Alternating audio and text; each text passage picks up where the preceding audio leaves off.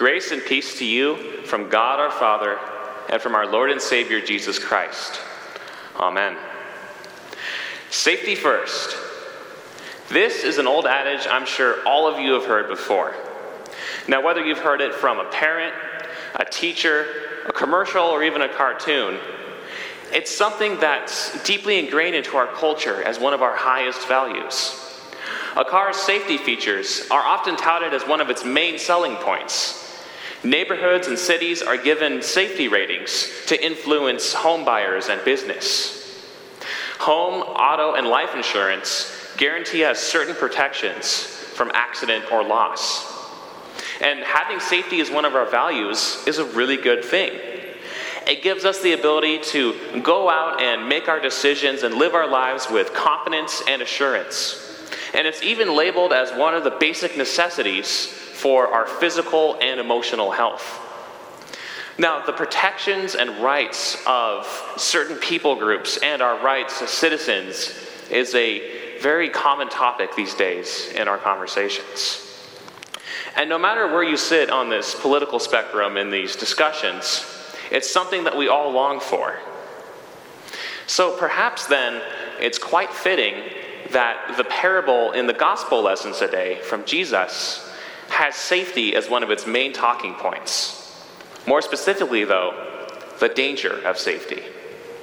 Jesus starts the parable in this way A man who is about to go on a long journey entrusts his property to three of his servants. To the first one, he gives five talents. To the second, he gives two. And to that third servant, he gives one talent. Then he goes away. Now, after receiving their talents, the first two servants went to the marketplace right away and traded with them. And they ended up doubling what they originally had. So that first servant went from having five talents to ten, and the second ended up with four.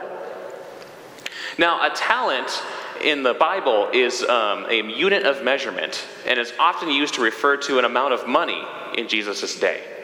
And not just a little bit of money either. One talent in that day was worth 6,000 days of work in wages. So perhaps then it's better to think of these talents as really big bags of money that they were given from their master. But now, what about the other guy? The guy who received just one talent. Well, he did something different. Looking at this enormous pile of money before him, he decides to go and promptly bury it in the ground and hide it until his master returns. But why did he do this? Well, here's his explanation Master, I knew you to be a hard man, reaping where you did not sow, and gathering where you've scattered no seed. So I was afraid, and I went and hid your talent in the ground. Ah, that's what the problem.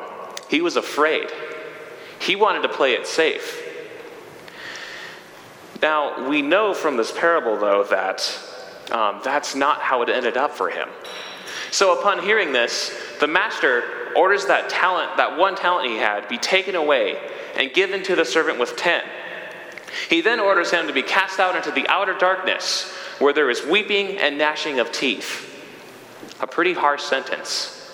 Now, the first two servants were recognized and praised and rewarded for their work and welcomed into the joy of their master. But this third one suffered a much different outcome. He was kicked out. Now, whether or not the things he said about his master were true, Jesus makes it pretty clear with this parable that this guy just flat out made the wrong move.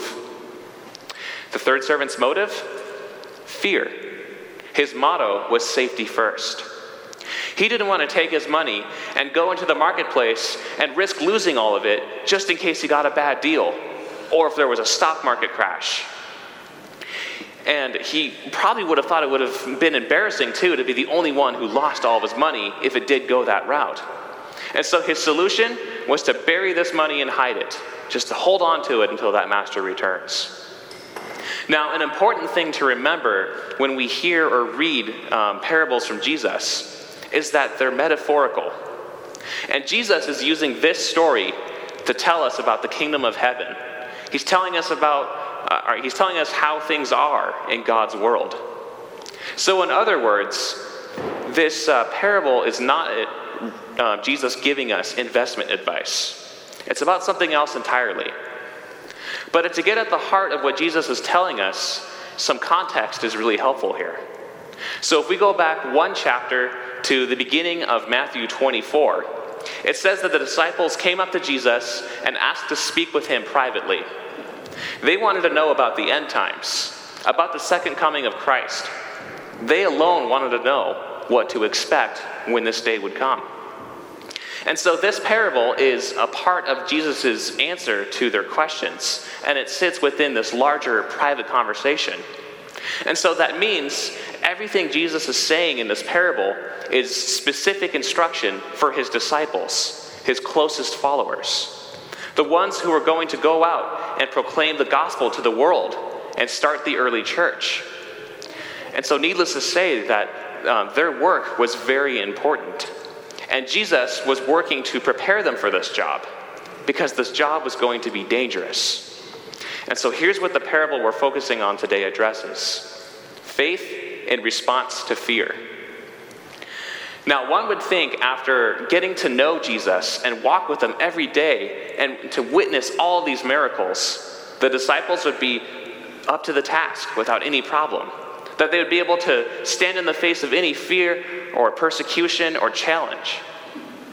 Yet we know from their stories how that all turned out.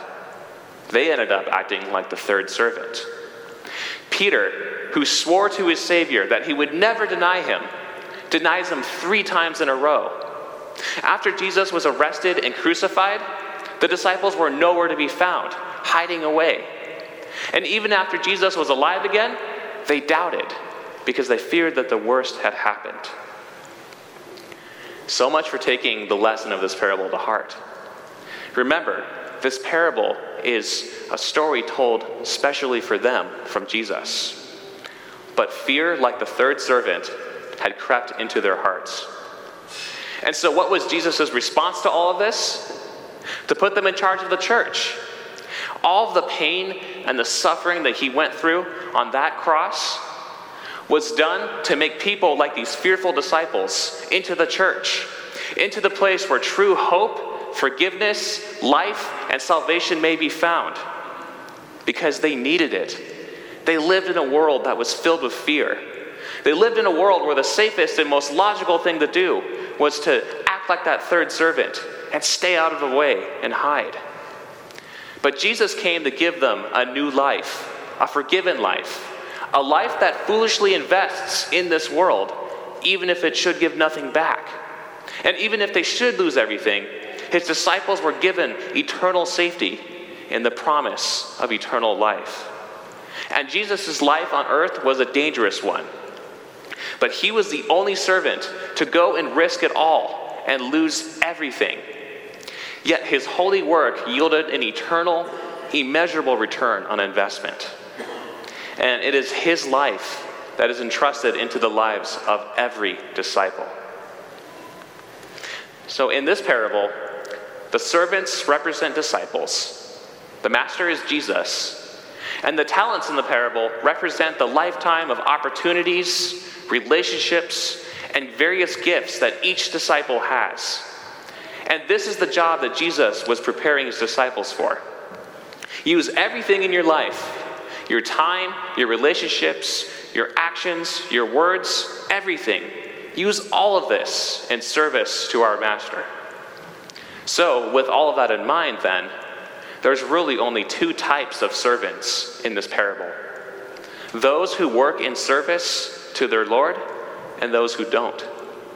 Those who use their talents, and those who do not. Those who go and bury it in the ground. Now, as Christians today, we are also Jesus' disciples, assuredly, eternally, and safely given um, forgiveness forever and a seat at the table in heaven. And throughout history, the gospel has spread to a great multitude of people in all cultures and places all around the world. There are an estimated 2.3 billion people who believe in Jesus who live on our world. That's roughly one third of the Earth's population. But there's still work to do. We are disciples. Now, I think the word disciple or discipleship has perhaps lost a little bit of its meaning or significance over the years. In the most general sense, a disciple is a follower of Jesus, and that's certainly a good starting point. But what does it mean to be one? What does it look like for us today? Well, that's what this parable is giving us a, um, an answer to, an answer to the question of what a disciple looks like. The world for the church is starting to look a lot more like it did in the first century. In Europe and North America, the number of Christians is declining steadily, and especially in our own LCMS church. These are saddening numbers. They're even scary to think about. Being a Christian here in North America just no longer carries the weight that it once did. Some now laugh off our faith as if it were some sort of fairy tale Others look at the church and see, see it as a big country club where you have to buy your way in and think and look and act like everyone else just to belong to it. It's becoming foolish to believe in Jesus in the eyes of this world and society. And depending on where you live, this can be more or less the case. But it continues to head in this direction. So, why is this happening? It's because we live in a world that's afraid. No doubt, the devil wants to use everything in his world to scare us. He wants to use this conflicted political environment to make us lose hope. He wants us to look at these church numbers and just give up. He wants us to be like that third servant, the one who forgot who his master is, the one who took what God gave him and buried it in the ground to hide it, the one who only knew fear. Because if fear is the only thing we have, we risk forgetting who Jesus is, just like that third servant. Fear makes us dwell on the things that separate us, the things that hurt us and push us away from God. Fear drives us to seek salvation inwardly. And if it's up to us, saving ourselves is the only option we'll take. And we know how that ends up from this parable. We have all been like this third servant. But we also know who our master is. Our master is the one who became a servant for us, and he chose the most dangerous path. He invested everything in the world, even when he knew it would give him nothing back. And he has begun a good work in us, a work that has brought us into perfect communion with our Heavenly Father, a work that has given us a safety that the world cannot possibly give us and a kind of safety that says nothing can separate us from the love of God. And this eternal safety is given to us in our salvation from sin and death. And with that, we can go forward safely in Christ. Now, I can't tell you what your faith may cost you, but I can promise you this you are God's child. The Holy Spirit has created faith in your heart and He is sending you out into this world to foolishly invest your life in it, to be a witness, to be one who cares, to be one who loves, to be one who tells others about Jesus, even if it's risky, because you love them. He gives us the power to do this courageously through our time, our talents, our relationships, our jobs, our social media posts, everything. He gives us the power to do this. It can be a scary world out there, but fear only has so much power over us. Our lives have been entrusted to our Savior forever, and He is coming back to welcome all who believe into His eternal joy. Amen.